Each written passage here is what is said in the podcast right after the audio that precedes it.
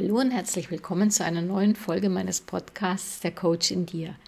Mein Name ist Enna Wagner und ich freue mich, dass du auch heute wieder mit dabei bist auf unserer Reise in unser Inneres.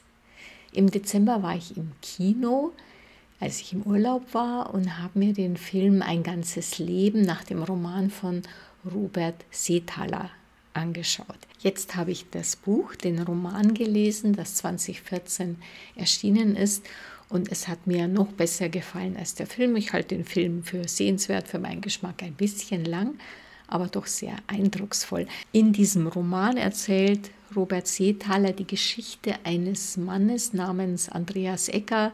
Ort der Handlung ist ein kleines Dorf in den österreichischen Bergen und der Roman spielt im letzten Jahrhundert so ab 1902 bis ungefähr 1975. Wie der Titel schon nahelegt, geht es um ein ganzes Leben. Das ein ganzes Leben eines Menschen. Der Held heißt Andreas Egger.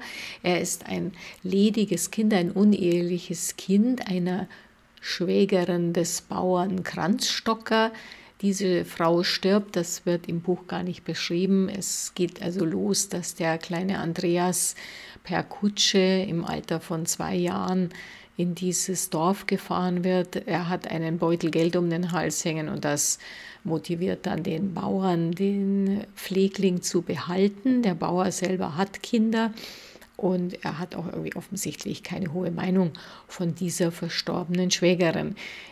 Er behandelt den Andreas nicht besonders gut. Er schlägt ihn regelmäßig, oft auf sehr brutale Weise. Ich möchte allerdings nur sagen, dass Prügel in der Kindererziehung ganz normal waren. Ich habe erlebt, in dem Kino war eine Frau ganz schockiert, die dann, oh, das hätte ich mir lieber gar nicht anschauen wollen, aber es zeigt es halt sehr drastisch und diese Szene, wo der Junge dann einmal ziemlich massiv misshandelt wird von den Bauern, ist deshalb wichtig für die Handlung, da der Junge sehr starke Verletzungen davonträgt. Er hinkt in Folge dieser Misshandlungen. Mit 18 verlässt er den Hof und beginnt da sein eigenes Leben sich zu erwirtschaften. Er verdient sich da für kleinere Arbeiten und größere. Er ist sehr, sehr kräftig. Er ist sich auch für keine Arbeit zu schade und spart also sein Geld zusammen, bis er eine kleine Hütte droben am Berg pachten kann. In der Zwischenzeit lernt er Marie, eine Aushilfskellnerin, kennen. Die beiden heiraten und Marie zieht also mit ihrem Mann dort in diese kleine Hütte. Da Ecker nun für seine Frau auch sorgen will, nimmt er einen Job bei der Seilbahngesellschaft an, die ins Tal gekommen ist und dort jetzt Seilbahnen auf die Berge baut. Da er eben sehr kräftig ist und sich, wie schon gesagt, für keine Arbeit zu schade ist, hat er da einen ganz gut bezahlten Job. Als die Marie ihm dann ankündigt, dass sie schwanger ist, scheint das Glück perfekt zu sein. Wenige Monate später allerdings ereignet sich ein Lawinenunglück. Eine Schneelawine geht ab und reißt Eggers kleine Hütte mit sich hinweg. Seine Frau kommt dabei ums Leben. Er verdankt es nur dem Umstand, dass er da in dieser Nacht nicht gut schlafen konnte und kurz mal vor die Tür gegangen ist, dass er das Unglück überlebt, wenn auch schwer verletzt. Als der Zweite Weltkrieg einige Jahre später ausbricht, meldet sich Ecker freiwillig zum Kriegsdienst, wird aber abgelehnt als kriegsuntauglich, da er ja aufgrund seiner Beinverkrüppelung nicht gut laufen kann. Ein paar Jahre später wird er allerdings dann im Volkssturm sozusagen geholt und soll im Kaukasus Sprengmeister sein. Das macht er dann auch, gerät aber schon nach wenigen Wochen in Kriegsgefangenschaft. Dort bleibt er bis 1951, kehrt dann zurück in sein Dorf, sich als Handlanger bei den Bauern verdingt, um seine Unterkunft zu bezahlen. Er wohnt dann nur noch in verschiedenen Häusern zur Untermiete. Als ihm aufgrund seines voranschreitenden Alters die körperliche Arbeit zu schwer wird, bietet er seine Dienste als Bergführer an. Da ist er recht erfolgreich. Da lernt er dann auch mal eine Frau kennen, mit der er beinahe eine Beziehung eingeht, aber das Ganze scheitert. Ecker meidet die Menschen dann immer mehr. Er gibt diesen Job auch als Bergführer auf, zieht dann wieder mehr nach oben auf den Berg in so eine Art Viehunterkunft, die so in den Felsen eingebaut ist. Dort richtet er sich ein und führt, abgesehen von Gelegenheitsbesuchen unten im Ort, um Lebensmittel einzukaufen, eher das Leben eines Einsiedlers. Kurz vor seinem Tod sieht er mitten am Berg im Nebel die kalte Frau. Er erkennt darin dass seine verstorbene Frau Marie. An einem Februarmorgen in seiner kleinen Unterkunft stirbt, sieht er sich selbst buchstäblich beim Sterben zu. Das hat Seethaler sehr eindrucksvoll geschildert. Das Buch Ein ganzes Leben von Robert Seethaler ist ein richtiger Publikumserfolg gewesen. Es ist, wie gesagt, 2014 erschienen und jetzt gibt es einen Film, der auch gute Kritiken bekommen hat. Film und noch mehr das Buch haben mich sehr angesprochen und ich habe mal darüber nachgedacht, warum ich so fasziniert bin. Es geht natürlich um diese Figur des Andreas Ecker. Von diesem Andreas Ecker können wir alle sehr, sehr viel lernen. Genau genommen meint auch der Autor Seethaler mit diesem Mann uns alle. Das ist schon an dem Vornamen erkennbar. Der heißt ja Andreas und Andreas heißt ja auch Mann. Das heißt, wir können uns da alle wiederfinden in diesem Andreas Ecker. Was macht denn Andreas Ecker so besonders oder warum ist sein ganzes Leben für uns so interessant? Andreas Ecker nimmt die Karten an, die ihm das Leben zuschiebt. Du weißt ja in meinem Podcast, das Spiel des Lebens, ähm, habe ich ja ausgeführt, dass wir wie Kartenspieler sind und wir bekommen Karten vom Schicksal, vom Leben zugeschoben. Und unsere Aufgabe ist es, damit zu spielen, so gut wir können. Und der Andreas Egger macht es. Die Karten, die er bekommt, sind alles andere als landläufig gesehen günstig.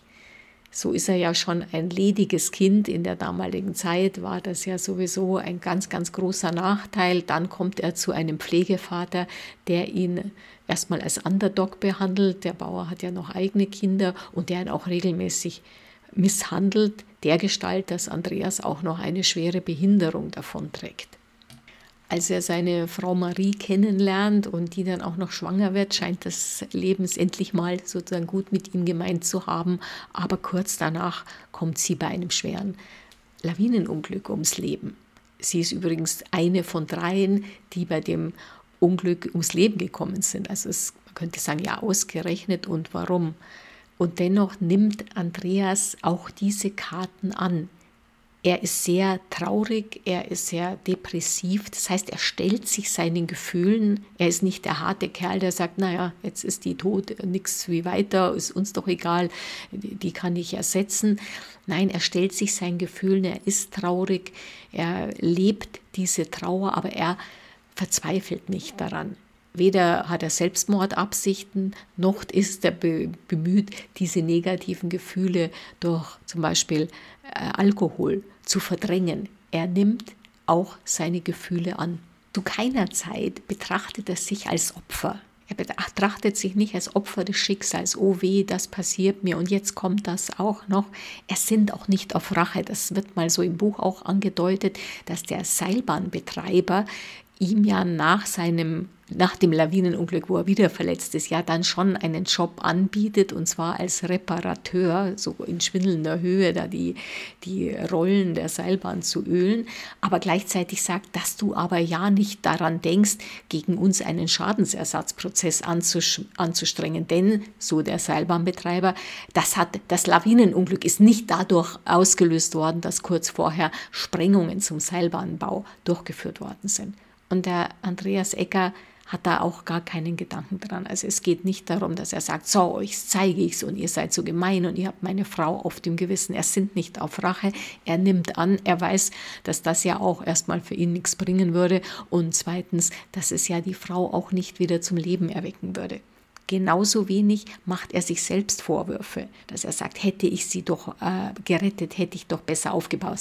Das klingt ein bisschen im Film so an, aber ist im Buch nicht wiederzufinden. Er nimmt die Karten des Schicksals an, so wie sie sind. Und er spielt so gut er kann mit diesen Karten. Besonders eindrucksvoll ist auch, dass Andreas Ecker auf die Bewertung dieser Karten verzichtet. Es kommt nie die Lamoyanz, dieses Ach, so soll es nicht sein oder Ach, ich armes Opfer. Das heißt, er kämpft nicht mit der Realität, obwohl er bestimmt nicht bei Byron Katie nachgelesen hat, dass man ja so einen Kampf nur zu 100 Prozent verlieren kann. Nach seiner schweren Kindheit und auch nach dem Lawinenunglück, in dem er seine Frau verloren hat und ebenso nach seiner Rückkehr aus der russischen Kriegsgefangenschaft, hat Andreas Ecker immer wieder diesen Anfängergeist. Das heißt auch, er lebt im Hier und Jetzt. Er hadert nicht mit dem Schicksal. Das wäre ein Blick in die Vergangenheit zurück. Und er hat auch keine Angst vor der Zukunft. Aber er nimmt immer wieder den neuen Schwung, der einem Anfang innewohnt. Er beginnt immer wieder neu. Er verzweifelt nicht, er jammert nicht, er versinkt nicht in die Opferrolle verzichtet er auch auf alle möglichen Narrative. Du weißt ja, die Narrative sind diese Geschichten, die wir uns möglicherweise schon seit langer, langer Zeit immer wieder erzählen. Das sind Geschichten unseres Egos. Was hätte sein können? Und das kann, kann man sich bei Andreas Ecker gut vorstellen. Ja, wie wäre es gewesen, wenn dieses Unglück nicht gewesen wäre, wenn meine Frau noch leben würde? Wir hätten dann ein Kind gehabt, wir hätten vielleicht noch mehr Kinder gehabt.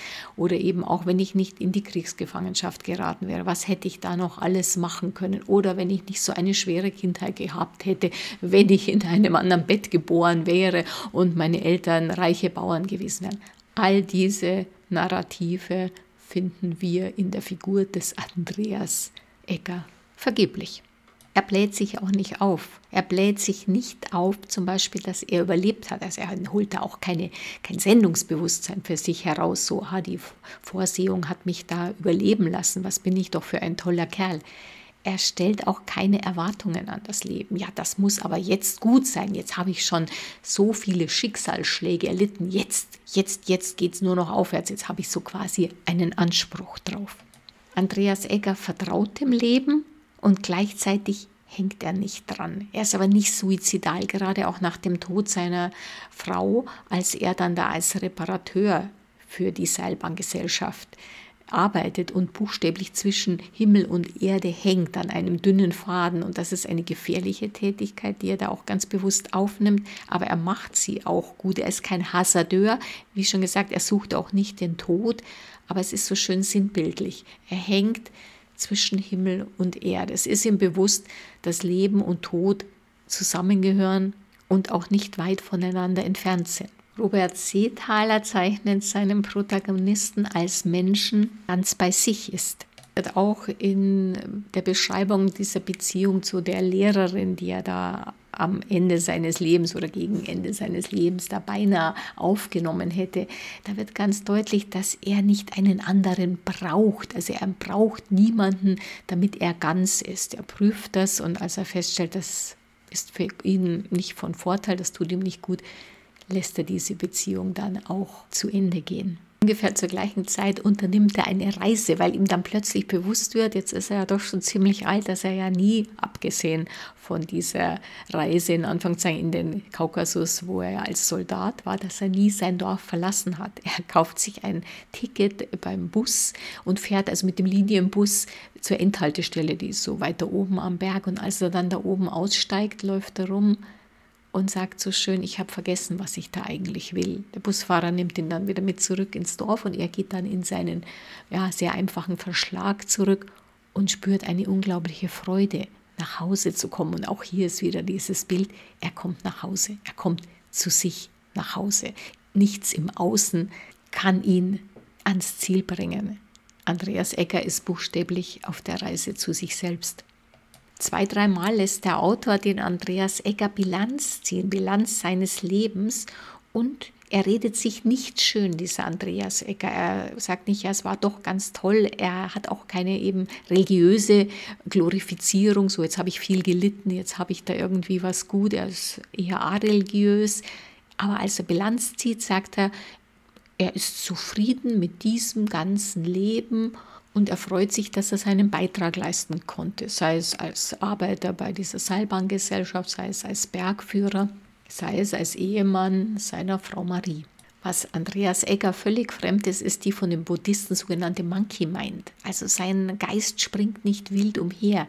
Es gibt mal so am Ende des Buches einen schönen Vergleich, so diese Nebelfetzen. Und da schreibt der Autor, ja, die Gedanken ziehen so wie Nebelfetzen vorbei und Egger lässt sie auch vorbeiziehen. Also es ist schon fast ein meditativer Zustand, der da beschrieben wird. Der Vergleich unserer Gedanken mit Nebelfetzen. Das heißt, Sie sind nichts anderes als feuchte, kalte Luft. Dieser Vergleich ist natürlich sehr, sehr bildhaft und aussagekräftig. Besonders gut hat mir auch die Schilderung des Sterbens vom Andreas Egger gefallen. Er schaut sich buchstäblich beim Sterben zu. Er lauscht dem Herzschlag, dann hört er den Herzschlag nicht mehr.